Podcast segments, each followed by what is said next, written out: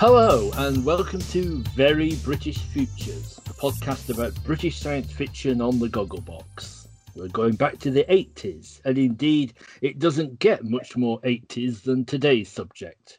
He was a TV star, a chat show host, DJ, pop star, industry shill, and he had his own action sci fi series too Max Headroom. As ever, there will be spoilers. And it is great to welcome two friends of mine to talk about cyberpunk and satire Amy Elizabeth and shameful Steve Noble. Hello, and welcome to the show. Hello, good evening. Hello. good evening. Yeah. Uh, how are you feeling today? Better for now. how much better can it get, Gareth? Amy is an actor, singer, voiceover artist, and sometimes writer who keeps being talked into my odd projects. Steve is a Bristol based sci fi and comics fan who's written strips for many British magazines, including the Red Dwarf Smegazine, Doctor Who Monthly, Count Duckula, and Rainbow, as in Paint the Whole World with. By day, a sales manager of communications technology. By night, contributing to reviews to the Talking Pictures TV podcast. Promoted as the first computer generated celebrity, Max was in fact an ingenious combination of prosthetics, video effects, and actor Matt Frewer. He was developed by the directing team of Annabel Jankel and Rocky Morton, who had made a name for themselves with innovative pop videos, and writer George Stone. Max was a handsomely sculptured head and shoulders with a gleaming quiz show host persona that appeared live in, in your TV screen. His original role on Channel 4 was to be a video DJ, linking pop videos on the Max Headroom show. But the channel felt he needed explaining with an origin story and commissioned a one hour sci fi drama called Max Headroom 20 Minutes into the Future which was broadcast on the 4th of April 1985, two days before the first edition of the Max Headroom show. The pilot movie was directed by Jankel and Morton and written by Stephen Roberts, inspired by the ideas of Jankel, Morton, and Stone. Music was provided by Midge Ure and Chris Cross. The wild popularity of Max Headroom on both sides of the Atlantic led to a short lived 13 episode US series being commissioned by ABC. And the British pilot was remade as the first episode, Blipverts. However, we're going to concentrate on the Channel 4 original. The original UK pilot was released on VHS by Virgin, who also published a paperback illustrated novelization. It was also released on DVD in Japan and there was even a computer game for the Spectrum, Commodore 64, and Amiga based on the pilot episode. So, Steve, would you like to sum up the premise of the film? I would be delighted. It's 20 minutes into the future. Edison Carter is an investigative journalist for Network 23, the future's highest rated news channel.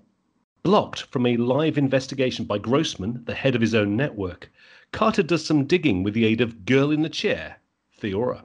He discovers the work of Bryce, a teenage boy genius who has created Blipverts, 30 second ads compressed into 3 seconds that can induce spontaneous human combustion.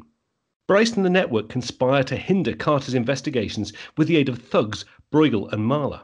In a thrilling chase sequence, they chase Carter through the Network 23 building, only for him to escape on a motorbike. But at the last minute, Bryce activates a ramp, and Carter smashes his head into the eponymous Max Headroom sign. Carter is given up for dead, but his consciousness is uploaded into a brand new computer generated TV personality called Max Headroom. Max becomes a hit for crusty bus based TV station Big Time, and Carter and Theora reunite to bring justice to Bryce and Grossman. So, how aware were you of Max Headroom and indeed this film back in back in the day? At the time, the actual film, I'd say not very much because I was very young, far too young, really, to be staying up and watching Max Headroom. But I was a somewhat precocious child who wouldn't go to bed. Um, so, and the film itself is very much of of a lot of material of that time, which is no bad thing. Um, it, it's it would have mashed into a lot of other films and a lot of other things for me. I think as a small child, but Max Headroom himself, incredibly vivid memories of him. More so, I think probably because I was a child, and it's that eye candy, isn't it? Constant mm-hmm. motion, bright colors. Mm-hmm. You know, it's loud. It was brash. Uh, it was new it came online, um, as I remember, not like a program, but like it had interrupted the programming. You know, so um, and then of course Max Headroom was everywhere. yes. I don't think you could have existed in the 80s and not been aware of Max Headroom, even if you'd never watched a television. That's true. It was all over the posters. How, how about yourself, Steve? No, I, I um, have a strange thing with Max Headroom. So I was a big, so I was in my early twenties. I was at university. I probably just graduated at the time it came out. Um, and don't you two look at me like that. Yes, I was. I'm that grizzled old bloke. I say, don't believe a word of it. It's, it's entirely true. But no, I remember watching it on TV. Now, I was um, I was living in Reading. Uh, I was watching and reading a lot of science fiction. I'd read me William Gibson, huge mm. Blade Runner fan at the time. And I was so looking forward to it. So looking forward to it. And it came on it was like, oh yeah. It's like Blade Runner on a Tomorrow People budget. Now I'm going back to when I saw it. This is when I saw it. So I remember being hugely disappointed. There's another disappointment, but we'll talk about that in a minute. Um, but actually watching it, so I hadn't watched it since. I actually had not watched this pilot since. And I watched it over the weekend and thought, this is actually loads better than I remember. I mean, it's loads better than I'd remembered, which was really mm. interesting. Um, and the other thing is, and I'll challenge you on this, we'll maybe just come back to it at the end. There's a trope that starts in this. There is something that is ubiquitous in science fiction and genre stuff, and this is the first instance. And you'll be surprised if you don't know it off the top of your head. You'll be quite surprised when I tell you. I think, but we should save it. That should be the quiz for the end. Save that for the end. I think I, I might know what you're referring to. Ah, okay. Go on, Gareth. What about you, mate? I, I think you did. Um, similar, I think a similar sort of story to uh, Amy, in, in, in the sense of, although I was a bit, a little bit older, um, I was very aware of Max Headroom as an image, as on posters. Uh, actually, from that computer game, one of the reasons I mentioned the computer game is that he was appearing on computer game magazines at the time. So I kind of, and the actual, but the actual uh, film, I actually watched almost by accident. I seem to have a memory of just coming across it, missing the first five or ten minutes of it, and watching the rest, and being amazed. I thought, wow, this this is a really good bit of science fiction that uh, seems to have come out of nowhere, and it's and it sort of stayed in my mind uh, until I sort of re-encountered it many years later.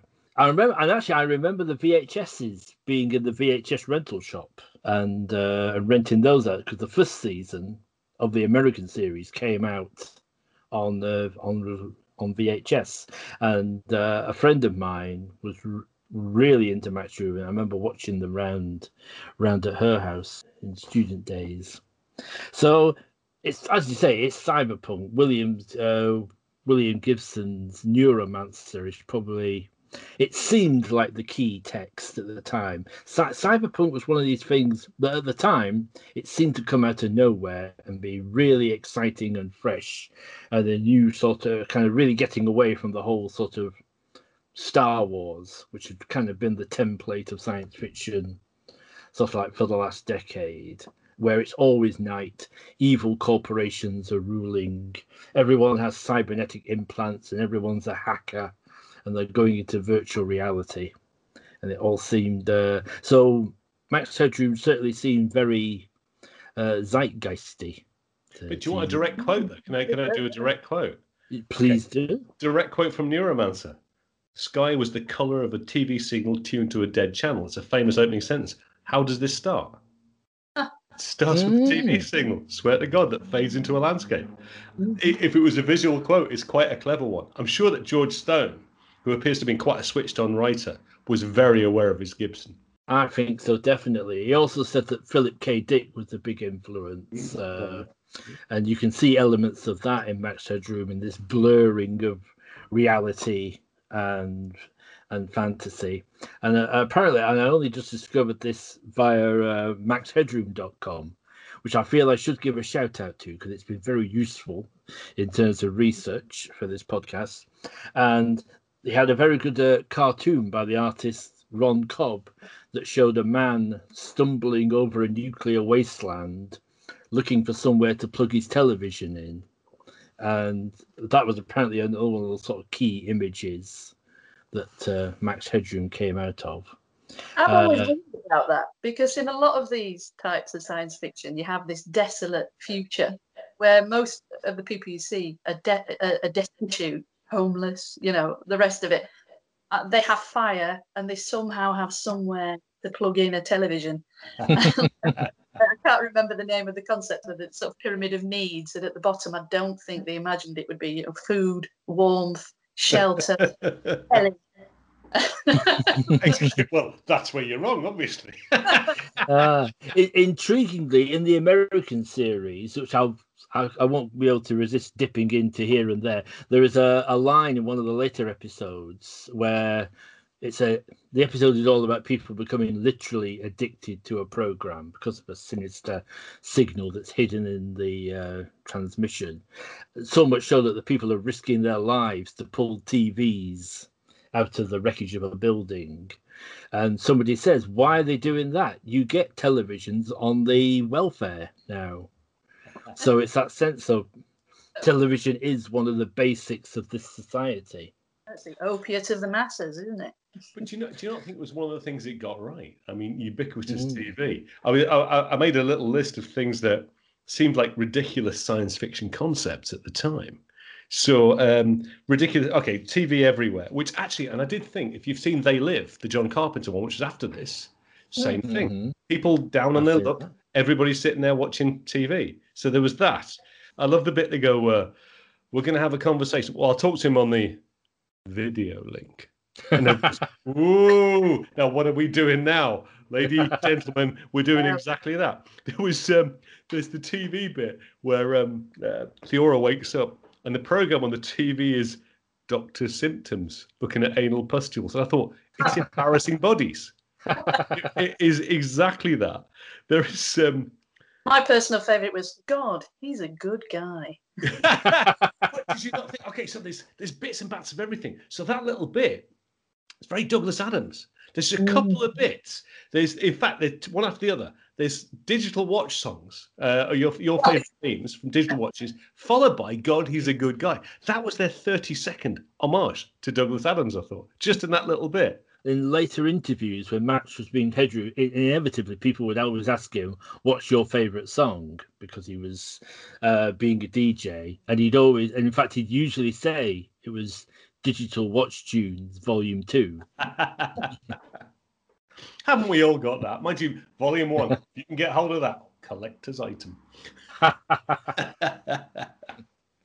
other ones I was going to do, the, the, the, other, the other things that they actually got right, but they don't talk about too much. Um, the democratization of media production, the, uh, the whole ludicrous idea that everybody could have a TV channel.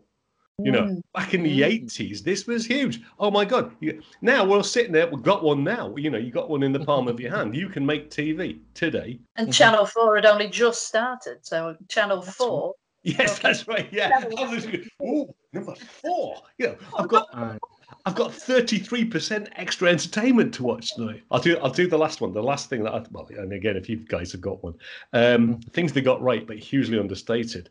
Bryce, the i- incredibly irritating Bryce, sits there and goes, "This is the future. People translated as data." and now we're looking at everything you see on the TV is manipulated to some extent. We now have completely three-dimensional characters and personalities that, that there's no human ever been involved with, you know, apart from the programming. well, yes, today um, I got a thing from Netflix saying brand new anime se- uh, series Resident Evil completely CGI. You know, Yeah, they've Absolutely right. hair, which And, and also, I and also, um, Hollywood stars recreated it as pixels, you know, uh, which is just done as a matter of course now. I don't think about it. I don't know if either of you seen the advert, but we've got Albert Einstein selling us smart meters on TV at the moment. Let's Wow. face it, that's Max Headroomish, isn't it? Einstein selling you a smart meter. Mm, I think That that's another thing we got right. Yeah. well. Smart. Quite a Smart. lot, unfortunately, it got right, and uh, we could have done without half of it. We didn't heed the warnings, did we? smart, Unfortunately, but not that smart. Oh, what was it? They had, um, was it a hologram of Richard Burton when they did the War of the Worlds theatre tour? yes, yes, I, Television, it's you know, it's just a, for want of a better word, a live projection.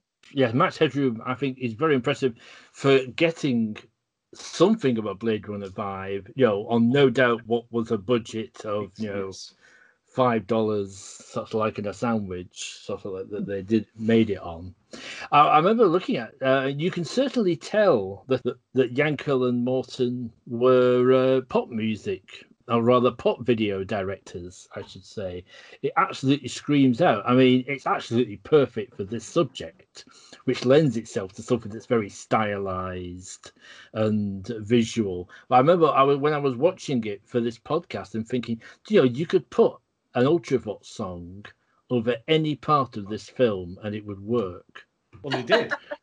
Obviously, Midge Ure and Chris Cross, they absolutely did that. So, so, so- okay, I- okay. I'm going to give you the one, the, the none more video moment, the none more rock video, because there's loads. You're absolutely right. Uh, the, the the cramped sets, the fisheye lenses on people to disguise the lack of money they've got, all, all the clever stuff.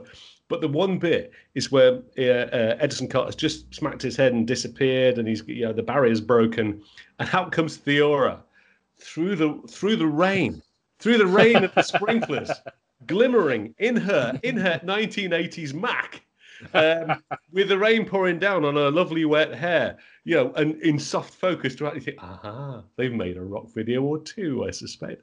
I, was kind of glad for the Mac at that point because I thought, oh, uh, here we go. It's the wet T-shirt portion. You have watched too many 80s thrillers.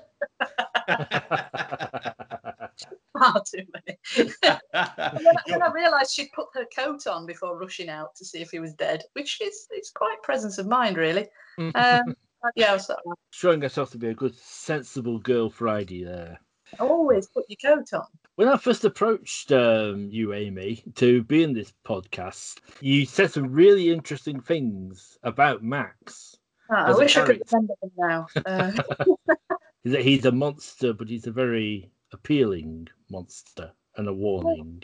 yes, he is, isn't he? I mean, one thing I get now, looking back, which obviously I probably didn't get as a child, I wasn't that far ahead of my time, um, is that he's this massive, almost uh, juxtapositional, subtle joke played on the media by the media. You know, it's, it's like Mm. I mean, if you, you hear about from the writers, he was always intended to be a satire. And as we've said, he was everywhere. And if this satire was going to be successful, then he would end up as the kind of media juggernaut he was lampooning. And there was only ever one end for Max Headroom. He was either beco- going to become establishment or disappear. And, and kind of thankfully, he, he did both. The Coke campaign that he, he headed up was probably the most max headroom thing that could have happened. You've got this classic drink that they decided to mess about with because they felt they needed to be new and modern and and all the rest of it. Mhm. Um, it wasn't going very well because for a hundred years people had quite enjoyed this drink. So they employed Max Headroom, uh, who was the ultimate. It wasn't a word then, I don't think. The ultimate edge lord bait, I think, for me. that's exactly what Gareth. I'm sure that's what you were thinking as well. Edgelord baked Subset, so all, all the people they wanted to satirize and lampoon pretty much jumped on the bandwagon, possibly with the exception of sort of ABC television, which saw the joke and decided to go with it. But yeah, that the Coke campaign, this this disaster couldn't have been headed up by a better figure than the Mm. media figure created to um, subvert that exact type of thing. so I, I mean, do, do, do you think that's one of the reasons why he was so flash in the pan? I mean, absolutely to go like like to go from nothing to huge to nothing in a really short space of time, like probably less than a year. The whole phenomenon Mm. came and went so quickly. Well, yes, yes, because like I said, he, he was either going to um, become part of the establishment, which he was, you know, lampooning, and the best satire ever is the satire that doesn't have to degrade anything. It doesn't have to, you know, talk it down or poke it. It just has to be it. It, you know, satirizes itself. So yes, definitely flash in the pan because he was either going to sell out, which was intrinsic in Max Headroom anyway, Mm. or he wasn't, and he wasn't going to be part of the game anymore. So the fact that he disappeared, I think, is probably the better of the two. He's still, like, he's still out there. His head is still in cyberspace somewhere. It's on, it's on a tape backup somewhere. probably, probably half inch BT, you know. thing is, if you brought him back, he wouldn't, would he? I mean, futuristic as he was, recognizable as he would be now, certainly that satire element wouldn't be a thing anymore. Because No. with the things going on in the news, especially at the moment, um, Mm. how could he possibly? You know, he isn't loud enough. He isn't vacuous and soundbitey enough. He isn't, you know, pretending to be meaningful in in short bursts enough. That things have got far weirder than Max Headroom ever ever predicted. That is true, absolutely. With um, in some ways, he was like the first influencer before. Yeah. okay, I'll chalk another one up for Max. That is amazing. can, can I, can I just say that something I very, I very much remember from the time? Um, so I was in. This is how old I am. I keep going on about this. I was in IT. I was in IT in 1985. I was working for a firm called Digital Equipment. At the time, second only to IBM in IT in the world. Uh, the whole, we were all in our 20s. You know, it was a brilliant place to be, great fun. And I was so looking forward to this thing. They went, the first computer generated host, you know. And I was thinking, come on, bring it on. You know. And I was working with workstations and we were doing some interesting graphics and all sorts of stuff came on. And there's this bloke comes on, and it's a bloke in a rubber head. Hmm. I was so disappointed. Now, the only the, the thing in the thing in the pilot is there's the thing with can, oh I've got the, I've got to do one shameful Steve joke. I've been saving this one. Are you ready? So you've got the computer generated parrot. What is the computer gener- generated parrot made of? Polygons. Oh, Oh, Thank you, Oh, ladies and gentlemen. You can applaud later. but that was kind of what I was hoping for from Max. And in fact, in, you're still getting over that one. I know. but there was there's a couple of scenes where they're building Max, which is kind of what I thought there would be. And obviously, they'd had a go at doing a Mm. proper computer generated Max, but it's probably ridiculously expensive. So we'll do a guy in a rubber head, stick some backgrounds behind him. Uh, there's the, a documentary which you've probably seen, which followed when I was watching on YouTube, where Peter Wagg, the producer, says, you know, everybody thought he was computer generated. No, we didn't. It's a guy in a rubber head. Looks like a guy in a rubber head. I don't remember computer- thinking that Exactly. at all. no. Same, same here. Oh, don't- definitely. I, I don't think Max Headroom was actually as, as and don't get me wrong, I liked it. I still do. I think it's got a lot going for it even today. I don't think it was actually as popular with the public as media people either wanted it to be or hoped it would be by jumping on this kind of edgy, hip bandwagon of this Mm. computer generated AI. And part of the joke, of course, is that he is fake. Mm. And what's more, and what's more ironic than a man pretending to be an AI that looks a bit naff, pretending to be a real man? it's like, why? Why are we doing this? have real people? Why? why? You're saying he invented postmodernism as well. Well, No, uh, the eighties was postmodernistic. Let's face it. It was True. um, every pop video was a mishmash of. Uh, there'd be somebody in Elizabethan costume and somebody in Georgian and somebody, you know somebody in Mm. some kind of silver thing with a ray gun. you know, and, and, as you say, dark background, very little scenery. Uh, you know, just like pockets of what? yeah, it's funny. It takes the time to move away from a decade before you really see its style. I can remember, uh, I mean, back in '85, I just sort of started Metropolitan College, and. Uh, I remember a lecturer complaining about the trouble with the eighties is that you do you, the, it's got no style of its own. It's just taking bits from other decades and mashing them together. So I mean, we're talking talking about I mean talking about influences on um, on Max. And again, there's a great documentary on YouTube about how it was made. It's actually longer than the pilot, which is fascinating. Um, Annabel Jankel says, "Yeah, we, we were interviewed. We, sorry, we were influenced by Blade Runner." She also says they were influ- influenced by Brazil, the movie Brazil. And there's lots Ooh. of close-ups on grungy stuff, and but actually Brazil only came out literally, and I checked this six weeks before uh, Max Headroom. So there's obviously an aesthetic going around. We're going to do mm. big old-fashioned typewriter keyboards. We're going to do gunge on everything, and Brazil looks so similar, but they must have been filming pretty much at the same time. Absolutely. I, I, I don't get so much of the Blade Runner thing, apart from a nice long shot of skyscrapers. I don't see a huge amount of um, similarity between those two films myself. Maybe the dress sense. Maybe a bit of the dress sense. yeah.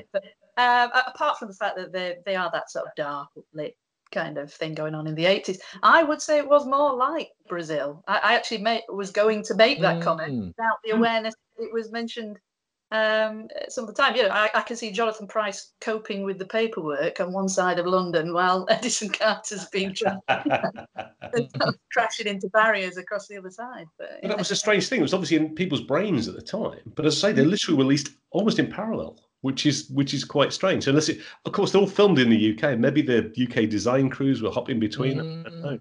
But it is and also, that was the UK at the time. Actually, they were just filming the outdoors in the 1980s.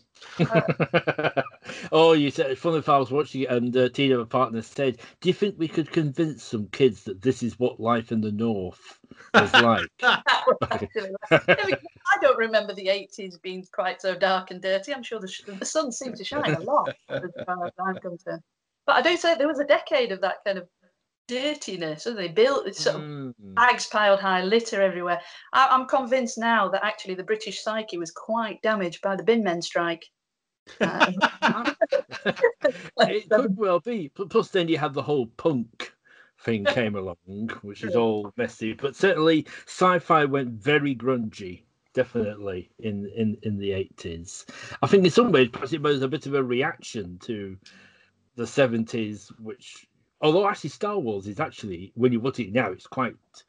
I like the way it's quite lived in. It's quite a dirty, lived in kind of universe, Star Wars. But a lot of the other stuff was definitely shiny, mm. uh, a lot of white, a lot of silver going on. And then I think the early '80s, you had this reaction, and yeah, there's this great look. I'm glad you brought up Brazil because, because yeah, that's what actually leapt out at me. This mishmash of technology that's on show that gives it a, a nicely, slightly otherworldly uh, feel to it all. It's, I mean, Brazil starts with that marvelous "somewhere in the 20th century" yeah. statement, and I think Max Headroom has a bit of that feel as well. 20, 20 minutes into the future, it's it's almost mm-hmm. the same thing. Yeah, yeah, yeah. But it's also there's also actually, I mean, we're talking about the visual styles. Sorry, I'm interrupting you. Um, the, the, the visual styles of stuff. Um, what is, is interesting is that Max Headroom was a broadcast TV show. If you watch it, there's so much done on surveillance cameras. There's so much done with captions around the edges, a bit like Network 7 and the TV shows that were on the time. They just took them on a little bit, assumed that the monitors you were watching were washed out and that those captions had been on there for a while. Everything's a bit dirty around the edges. But actually, they were just extrapolating what was right there, right then. And I think mm. using it in quite an innovative way and saying, okay, if Network 7 had been going for 25 years, what would it look like? Uh, it would look like this rather disgusting thing that everybody takes for normal because that's how we've been doing it for a long time. We've got this technology, but it's not really advanced. We're still using it, or somebody somewhere's got the advanced technology, but it certainly ain't us. um, but yeah, there is that. It's it's that um, like again, low budget, but if you're good, it doesn't matter. Mm. In your face, extreme close-ups, like you say, the the lack of scenery. It's up late. It's foreboding. It's moody, and um, and a lot of we said before, a lot of stuff at the time was that. So I think they kind of cleverly, uh, especially from a budget point of view, just kind of repurposed things. And and what you were saying earlier about um, the the tropes in Max Headroom. Mm the way this comes out of pop videos, where you've got to step, tell a story in three minutes that often had nothing to do with the lyrics of the song, uh, or you've got to get an advert across. You get to get all that information across in 30 seconds. I think these people were uniquely placed, Morton, uh, Stone, to pick and choose expertly tropes, stereotypes, everything they needed to shove in there to actually make that one hour this massive Mm. thing going on that on the sur- uh, is very surfacey, but you could probably pick apart for hours. And and I think again it's something you can't do quite so much now. There's there's that problem with stereotypes because after 70 years of watching the Goggle Box, people aren't assuming that they're kind of theatrical shortcuts to give the audience a heads up that somehow they relate to real life. So you, you're having to chop the stereotypes out uh, because mm. they're so very damaging. But at the time, um, it was it was drama 101, wasn't it? You know, mm-hmm. and they such good use of that in this film as well. You, you, you knew where you were. It was uncomfortable and cozy. But but you, are absolutely right, and you talked about the the close angles and stuff and the budgetary constraints. The whole dramatic climax of this film is a motorcycle jump jump into a bar across a, a car park that you don't see. Mm. You don't mm. actually see the bike go anywhere. You see a graphic of a ramp rising. You see a stuntman fly through the air, and you see a crunched bar. And he, actually, they get it out of the way in thirty seconds. It's really clever. It's only afterwards you think, "Oh, I saw a man fly through the air off a motorbike. Oh, no motorbike," because they obviously couldn't mm-hmm. afford to waste a motorbike on a motorbike jump. And it's um, it's very cleverly done. And again, that was that whole mm pop budget, pop video budget thing of the of the eighties. You know, you've got twenty grand to tell a story, which probably seemed ridiculous at the time. It's got to last four minutes. How are we going to do this? I mean, there's there's a close up of Edison Carter um, riding a motorbike, but all you see is his face, the rain pouring down, his hands on a motorcycle, and and, and, and a real crop close up. You've got no idea what speed's he doing. You've got no none of that, and it's very well done. It could be a radio play. You know? It's like that sparse.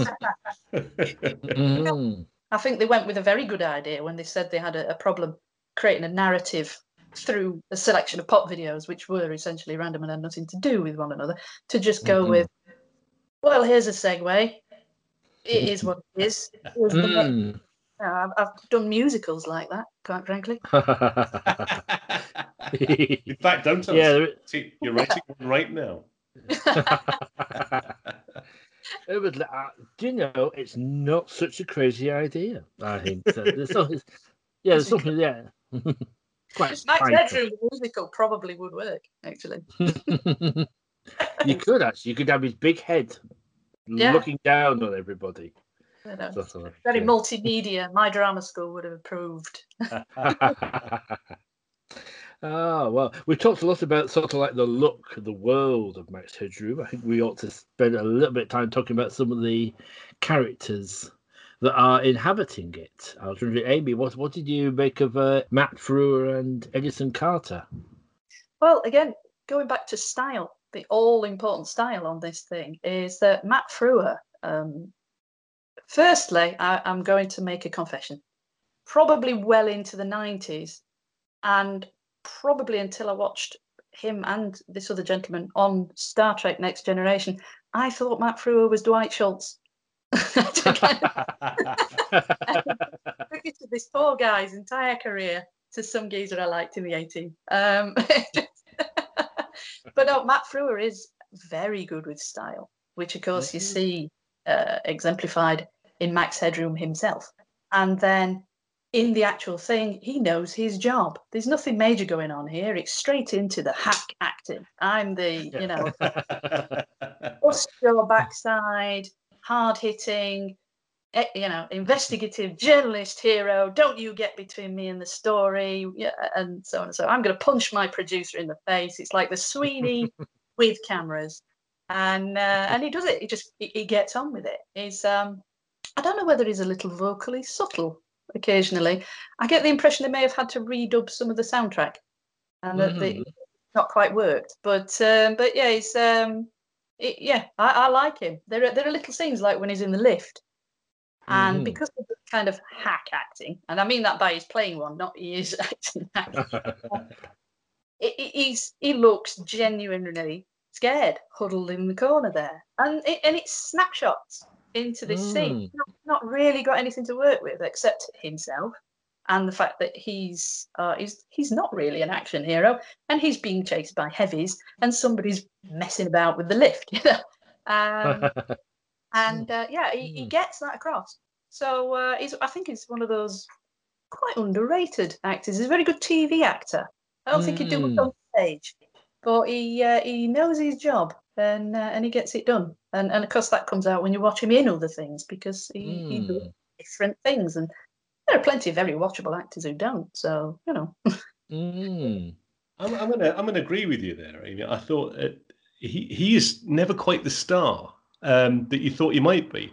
There's not Mm. many people you can look at uh, that actually you can take one shot and go, oh, Matt Frewer, and then go, what was the next thing he did? What was the previous thing he did? He ended up being like second henchman in in Robin of Sherwood. You know, he's still on TV. He still does stuff. He still has that strangely angular look about him. Yeah. Never Mm. and, and, and you get the impression that maybe that uh, if he'd found the right franchise, he'd have just gone on and done it, like um, I don't know, the guys in Fast and Furious or something like that. You know, um, he never quite did, never quite hooked into it. I think, and I hadn't really noticed it. You're right. When he's sitting there shivering in the hospital gowns, that's a really nice take. That is a scared mm. man, and I hadn't really thought about that. I love the two-fisted you know, report. That was one. I was always going to be a writer. I was always going to be a reporter. Never did those things, but that's it. Punching out the editor because yes, that's me. Two-fisted reporter. getting bawled out by your director. That's true. yes, I, I, I'm. I'm very pleased. I mean, yeah, I'm a big fan of Matt Frewer too. I'm going to join in the Matt Frewer appreciation. I think, it's, and I, I quite like the idea that almost by accident he got to be an action star and a lead in a series like this because of that angular face. If you look at the rest of his career, most of the rest of his career, he's been playing eccentrics and uh, various colourful supporting characters in other shows because of that face. Because he he's very good at being you know a bit a bit off kilter and strange. But yeah, I think he makes a nicely offbeat action hero and as a lead for this kind of thing. Well, it's true, and it's it's often the case. Um, he, of course, he's studied uh, apparently in Britain that the really good actors very rarely are the stars because Mm. they're the ones who can put in the difficult roles, and the difficult roles are never the lead ones. they're the slightly forgotten about secondary roles that somehow have to hold the plot together. While uh, uh, in Matt Mm. Stewart's case, ironically, the strong, chisel-jawed um, guy, you know, main guy, it's it's a funny old thing. It, it, I did a lot of commedia at drama school. The lovers, who are usually the main characters, are actually the least developed of, of the Mm. come out. Everyone else has a very strong structure to them. Um, you know, you, you get them today, of course. You've got your villain and your sort of your captain buffoon figure, and, Mhm. and I mean, there's uh, going on to um, to the other characters where we got. You know, might have to pr- g- correct my pronunciation here. Uh, Breughel and Mahler, is that it? Briggle. Breughel. Good. Yeah. I say Briggle. Briggle. You say Breughel. Call the whole thing off. Briggle was in the Magic Roundabout. they, um, they're the rude mechanicals, aren't they? They're Rosencrantz and Guildenstern. You know, they're they're the. Nicely done. Yeah, you're absolutely right. and and they're all, they are a trope in themselves. There's the uh, you know the lug and the intellectual, but the intellectual isn't that intellectual. And you know, it, in fact, there's an interesting point I'll make up while we're talking about these two, which feeds into the rest. There's a, a, a really nice bit when they've got Carter in the back of the van and they, they're taking him to the body bank, and uh, he's about to smash. Uh, Mahler's about to smash Edison's fingers, Mm. and uh, of course, uh, Breughel, Breughel, bro, turns around, uh, and says, you know, don't do that. Hands are worth a lot of money. Cameras aren't. So there's this kind of reversal that the tech is worthless, the person's worth something. Uh, and and again, it's it's a theme of science fiction. I think that almost makes science fiction science fiction. This idea that as technology becomes more human, humans become less human less Mm. worthy. You know, as we're finally getting rid of this mechanistic idea from the Middle Ages of what it is to be a human idea, um, uh, you they're sort of going back to making mechanical humans. Uh, and the worry that we will be the mechanical humans. but the, the thing I wanted to bring up was he turns around and says, Don't smash his fingers, basically. You Luddite.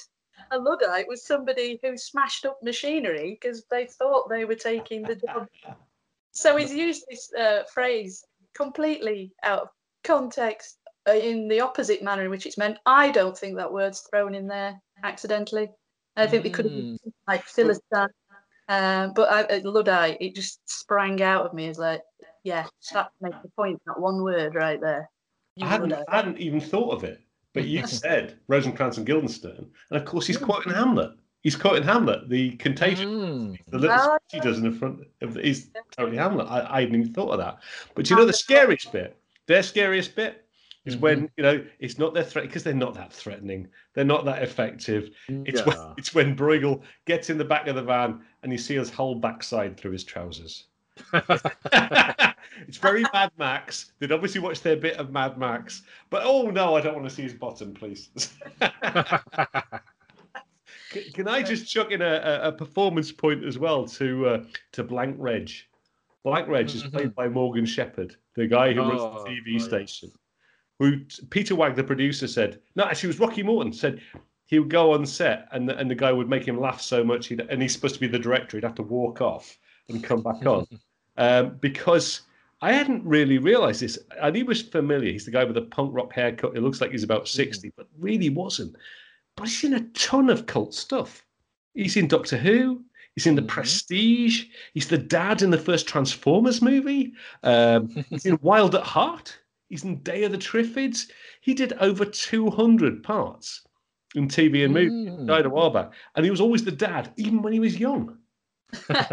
fascinating, fascinating guy. And he just gets it right, you know, slightly chewing it over, slightly too wise for everything, gets the gadget working, uh, even carries the Max Headroom box as if it's really heavy at one point, which obviously wasn't.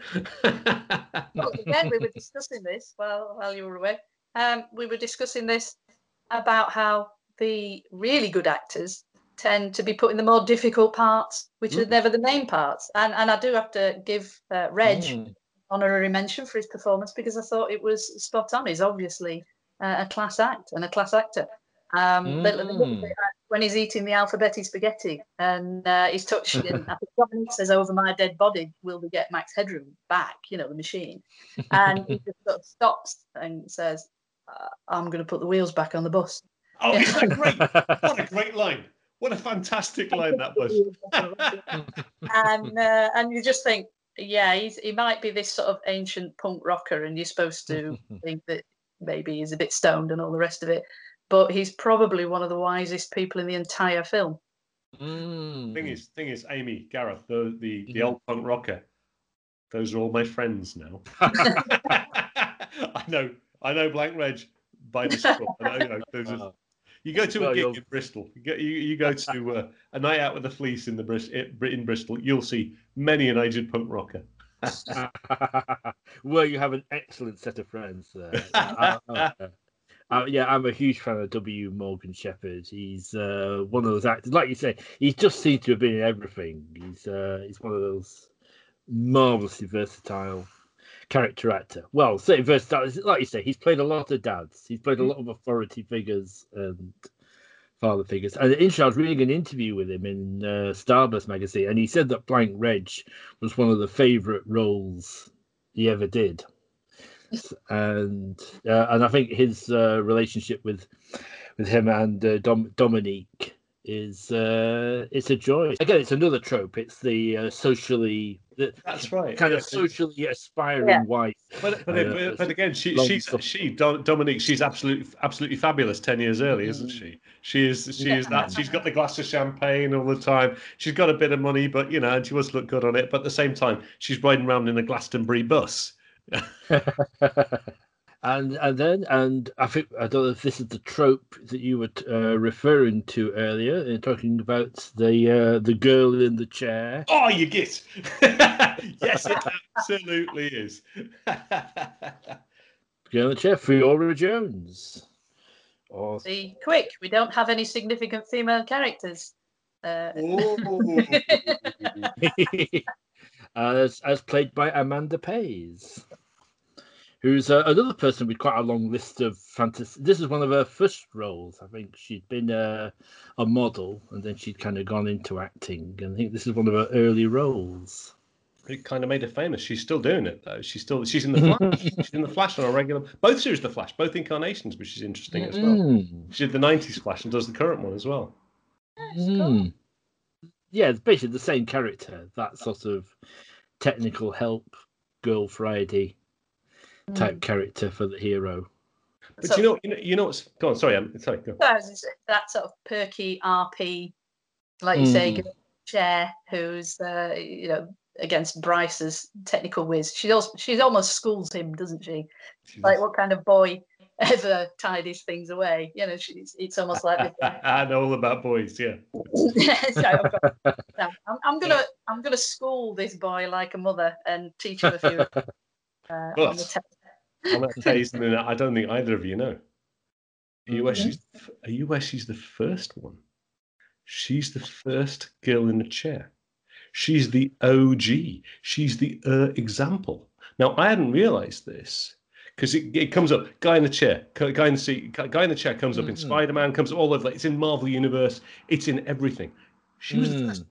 She was the first one. And if you check the tropes out, they go back to it gets narrower and narrower and narrower and narrower. And they're in everything now. They're in computer games Mm. all over the place. She's the first one that was guiding somebody through a maze with graphics.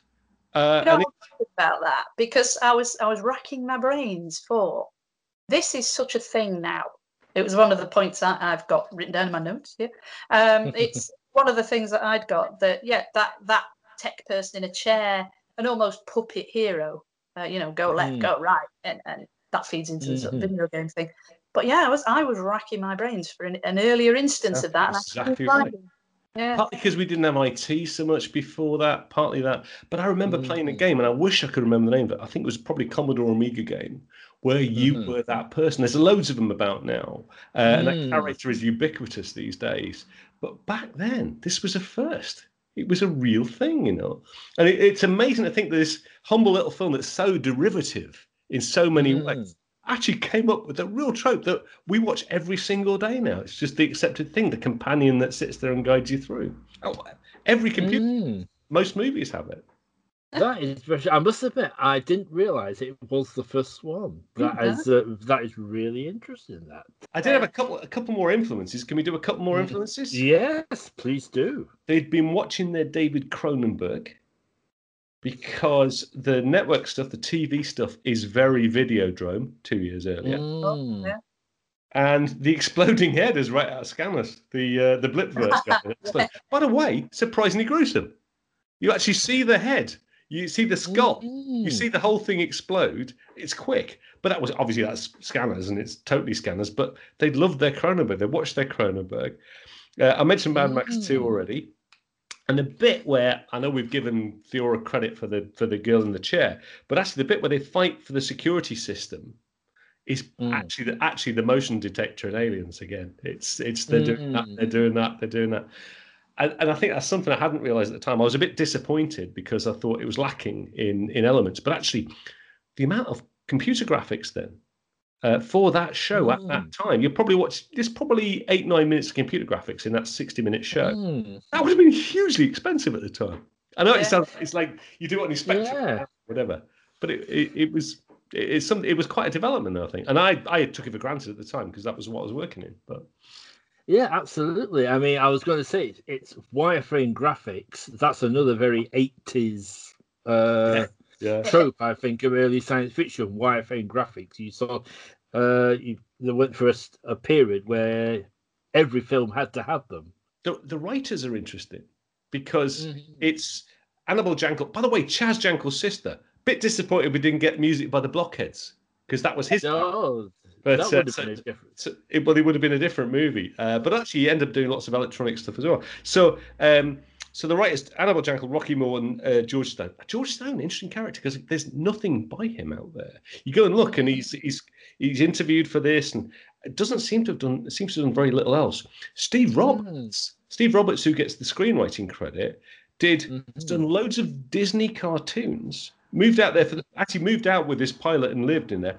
But his first credit is Sir Henry at Rawlinson's End, the Viv Stanshall. Wow.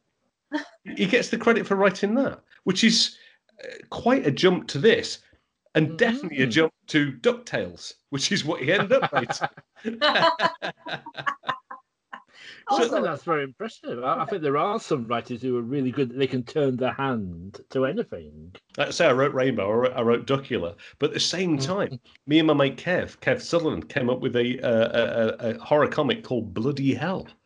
And this horror comic called Bloody Hell was for David Sullivan, the porn publisher, who was frankly publishing anything at the time. You know, do you want a budget? I'll give you 10 grand, just get this magazine out. Uh, and it was great. We did one issue. and they pulled the plug. Uh, but I'm, I'm quite proud of it to this day. So I could kind of get it if you got that Mm. versatility about you. The one thing that disturbed me about the ending now, um, I, I, I, I was never anything but a, a very, very much a journeyman writer.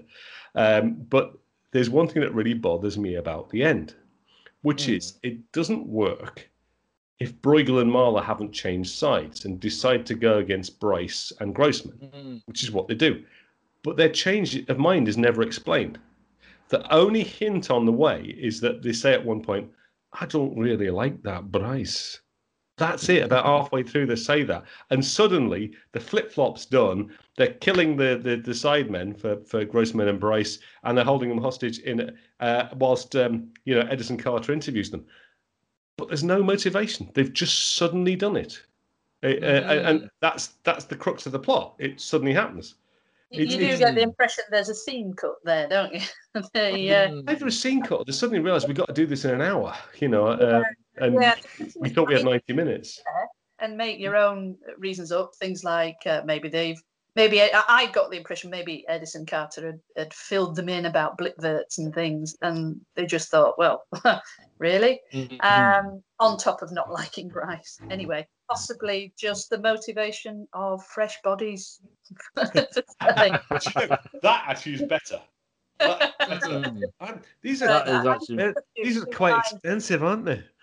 That Uh, actually does make more story sense. Uh, Yeah, I'd uh, I'm glad actually you brought that up because I was going to mention that my only real criticism, certainly on the writing front of uh, Max Headroom, is that yeah, it suddenly it just seems to come to a bit of a screeching halt in the last ten minutes. It's like, as you say, it has that slight feel of ah, we've only got ten minutes left to finish this story. So it's like- it's and it's been all lovely built up and paced up to that point, which Yeah. is why it's more noticeable. It does seem odd, actually, from uh, the point of view of the rest of it being so uh, slick on such a small budget, uh, so well um, jigsawed together, you know, from what they had to use and what they needed to do out of it, that, that they would just sort of, oh, we haven't got an ending. Um, and, and I don't know whether maybe it was a misguided, deliberate act, you know, a kind of to be continued because this was a an origin story. Um, but yeah, it just sort of comes across as, uh, "Hi, we know about the bad people now, and somehow it's all going to be okay." I don't see how really. You- all you've done is one news report. It would it would require people to actually either have a conscience at the top, which is uh, the other character yes. Uh, Mm. who's had a conscience all the way through. So that's that at Mhm. least yeah, it, it's kind of like if any person up in that boardroom kind of went, ah, chop off his news feed, we'll just pretend it didn't happen. Then there is no Mm. connection to this to these horrible people who don't care if people die so long as they make their money. In fact, if we wanted to, mm-hmm. if we wanted to reverse engineer the storyline, maybe. And, again, I watched this. It's a very good documentary where where George Stone, Rocky Morton, and Anna Jankel talk about how they went out to the states, and and Peter Waggs talks about how they got HBO just to agree to make it, and it literally was their first meeting, and HBO said, "We need a hit. We'll give you the money. Sit there and finish it." And I'm suddenly thinking, if HBO had said to them, "Make a series of it," they're thinking they've mm. got a one-hour special, and suddenly they have to leave it open suddenly they actually they've gone from here's a self-contained story because the weird thing is that Max doesn't feature at the end. Max, mm. there's no, there's no, uh, uh, uh, uh, you know, the hero of the story, the character, the thing the name is named after. You don't see him for the last ten minutes. He's not in it. it is a bit of a threat. I suppose at the time they were thinking, oh, it's leading into a series that's just about to begin. Or even though Edison and uh, Theora aren't, or at least weren't originally. They're, they're not part of the Max Headroom show. So that could be why ends slightly open ended. I mean, you can certainly believe that Grossman has got enough enemies on the board that they'd be happy to pile pile on him. And uh, it, it seems slightly odd that we've had this build up about the Zik Zak account that they absolutely must have that's like, oh no, we have to have it or we're doomed and we have to use Blipverts. And suddenly that kind of gets hand waved away without explanation at the end. Don't know. Is that part of the vacuousness that they're uh, sort of lampooning, that the ratings are the end in itself and there's mm. no real danger? There's no I mean, who does Grossman work for, for instance? Is it his network? Has he got people above him? You know, the, the mafia control it or something? These all important ratings for what? I get, yeah, I, I get the feeling he's working for somebody. You know, if it's yeah. just even if it's just shareholders. Well, even so, hmm. it's it's kind of is it worth that his very obvious on-screen sort of moral collapse? so I'll give him. He does have a character journey. That guy. I'll, I'll give him that. Mm. And it, hmm. again, it's quite well pointed. You you get it along the way. Um, it it does. Yeah. Nicholas Grace does a, a great job, I think, on ah. Again, he's he's another trope Grossman, the evil businessman. But he does from being very sleek and in control, and by the end he's all bedraggled and sort of like uh, second guessing himself. No, but I was it was uh, I was genuinely and pleasantly surprised at how good it was to go back and watch. And having watched it 30 years ago when it came out, literally, and having not watched it since, and having watched the character get diluted and diluted, Max Headroom, I was really pleasantly surprised how much it held together. Yes, you could see the influences, but it was still worth watching in its own right. And to find, as I say, a trope that came out of it, you think, wow, that's where it started. That's actually something to, to give it credit for, you know? It wasn't an mm. expensive production actually. Yeah. The one I thought you were going to mention. Yeah, go on, go on. The chair was uh, what I believe is now called the glitch bot. Completely good answer. Yes. Hey, brilliant. So tell, tell us more. This uh, creation isn't real because it occasionally breaks up. You know, its form yeah. breaks up, or it stutters like a stuck record. You know, or the the hmm. sound somebody goes funny on it. This this um again. Sorry, so did you just say this this this this? um, this device that they use to say this is an artificial being. We're going to do this. So the one you recognise its artificiality. Two, it becomes very non-threatening because you realise it's not mm. real. Mm. But at the same time, uh, it's faulty, which humanises it. Yeah, it's, it's not perfect. There's nothing more threatening than a, a perfect uh, android, is there? It's mm. uh, they have to they have to make them look different or have no emotions or or something you know. Uh, but yeah the, the glitch bot which of course is everywhere now Loads that is brilliant. You're absolutely right. That's better than mine. That's better than the guy in the chat. The glitch bot is better. And i was just thinking and my brain's gone. It's the guy in uh, blade runner 2049 who is the antithesis uh, ryan thingy who is absolutely the perfect human. Mm. Exactly as you say, as scary because you can't tell. So because he's a bit blank. The glitch bot completely humanized that. That is, yeah, you're absolutely right. Well, I think we have some nice closing comments from you, Steve. On but Amy, would you like to give some uh, summing up? Oh. Um, it's it's been interesting for me to do this one because, as I say, I was uh, I was the same age as my little boy when this came out. Oh. Uh, I'll give myself away. I was seven. Like I said, way too young to be sitting sitting up watching Max Headroom. But um, and I remember the, you know, the whole Max Headroom thing I, I remember it, him being in odd places, like uh, on Wogan. That, that stuck out. I just thought, why is this happening? Even as a small child, I, I think I wasn't taken in by a lot of, of the Max Headroom media juggernaut because I was too young for it. I, I hadn't gone sort of all Emperor's new clothes, I think, at, at that point when you're that age. Uh, so watching watching something again that I saw as the surfacey, brightly coloured primary colours, constant motion, eye candy thing that I saw, this head that didn't seem to talk much sense, uh, mm-hmm. and yet people seem to set great store by. Uh, and then realizing that um, that was the joke now, uh, but I'm I I was the little sort of boy going, yeah, Empress naked. uh, coming back to it, and, and like you say, the wealth of things in there, they've, they've got an hour, and it's like somebody gave them an hour to make a music video in the style of getting a whole story into three minutes. And so it's packed. It's packed. I'd recommend it to anybody. Give it a watch. Um, interesting from a sci-fi point of view. It, it wasn't created to be a narrative, particularly you know, mm. like say uh, some you've already done, like tripods, for instance, uh, mm. like um, Doctor Who, or any of the ones that that were created to be an ongoing story, either a film or a, a television series. Um, and the writers intended him to be a political statement and kind of uh, a media statement and a, a story uh, almost as an mm. afterthought, which I think is a lot of the criticism that goes with him that people say, oh, Max Headroom, you know, 20 minutes into the future, that was a throwaway film. Really, mm. really was. I don't blame them for thinking that at the time. There's so much more we could talk about, but I think we should draw this to an end for now. Thank you so much. This has been absolutely brilliant, and uh, I hope you've enjoyed it too. I have. Thank you. It's been a great night. Thanks both. It's been fantastic. Amy, great to make your acquaintance. Gareth, shame I have to put up with yours, but you have to put up with mine. Into every life, a little. Yeah, that's. A... Especially somebody who used to write for the Red Dwarf magazine, because I think I still have all my original copies somewhere. Oh, do you? Look uh, at Jake, you, Jake Bullet. Jake Bullet was my. Jake Bullet. You're the Jake Bullet guy. That's the thing that stuck out most for me, Jake Bullet. I absolutely adored that